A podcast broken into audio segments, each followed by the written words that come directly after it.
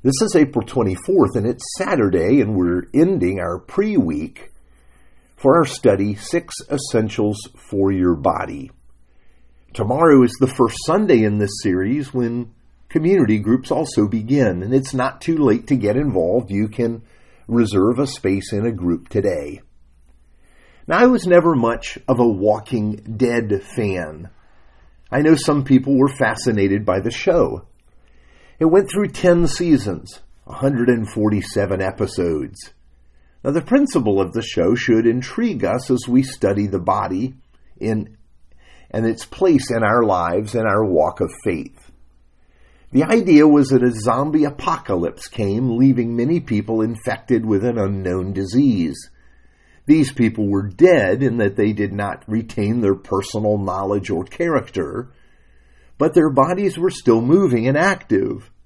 And these bodies were on a mission to gain food by eating healthy human beings. Just a bite or a wound from a zombie could transform you into one of them. As a result, they had to be killed, or they would kill you. The killing of them, though they looked like people, and might have even been a relative at one point, well, it just had to be done. Now, if you've not seen the ch- show, this is not an endorsement. I only share the show because this concept, uh, we are considering the place of our bodies in the life God has for humanity. Here is a brief scripture for today from 1 Thessalonians chapter 5, verse 23 to 24. May God Himself, the God of peace, sanctify you through and through May your whole spirit, soul, and body be kept blameless at the coming of our Lord Jesus Christ. The one who calls you is faithful, and he will do it. Now, I need, I, I, I, think the amazing thing about the ideas put forth by the Walking Dead show, the amazing thing about it is that we have come to accept these ideas. Sure, we know that zombies are not real, but the idea that bodies might be different from real people, well, people accept that that can be true. Now, to be fair, the writer of this series struggled with this question. One of the characters, for example, refused to kill his wife when she became a zombie. He continued to see her and to make the connection to who she was more than what she had become. I think all of us see the point. We have various parts our body, our mind, our spirit, our soul, but we miss the unified aspect of who we are. Yes, you are a body. Yes, you are a spirit. But God gave you a single unified nature. Yes, we're getting at what a person is. What Scripture teaches is that you're a unified whole, not a fragmented and divided self. Just as your body cannot live without a liver, that's why it's called a liver, your life is found in your body. Yes, people can lose their faculties and even enter a vegetative state, but their life still remains in the body, not somewhere else apart from the body. But do you see what the zombie shows teach us? They consider our bodies worthless apart from our minds and our thoughts. And by the way, so many other shows do the same thing.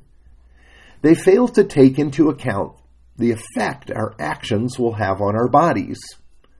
I think of the Twilight series or the Vampire Diaries. They communicate the same message. And again, this isn't an endorsement of them, but I want us to understand what's happening culturally. You see, the difference with the world as God made it is that you live your life in your body. Everything you do registers not only in your body, but for the whole person. That means what you do with your body will affect your spirit, your mind, your soul. And what in turn you do with your mind will also affect your body, and so on. That is the point in Paul's statement. Sanctification, the application of gr- the grace of Jesus, is for us spirit, soul, and body. and you will appear before God in the end spirit, soul, and body. And God is redeeming you in Christ, spirit, soul, and body. Now, this doesn't mean that we venerate our body or worship it, but that we see ourselves as a whole person before God. Now, we will look at more this, more of this next week. But consider today that you belong to Christ, spirit, soul, and body. And indeed, may your whole spirit, soul, and body be kept blameless at the coming of our Lord Jesus Christ. Let's pray. Lord God, our Creator God, thank you for giving us bodies. For us, our, this amazing human life that you have granted us to live, we give you thanks. Help us to be grateful for the way that you have made us, and that the redemption of Jesus reaches all that we are, and that you plan to make all things new in him. Give me a heart of gratitude for your goodness and your love today. For I pray in the name of Jesus. Amen.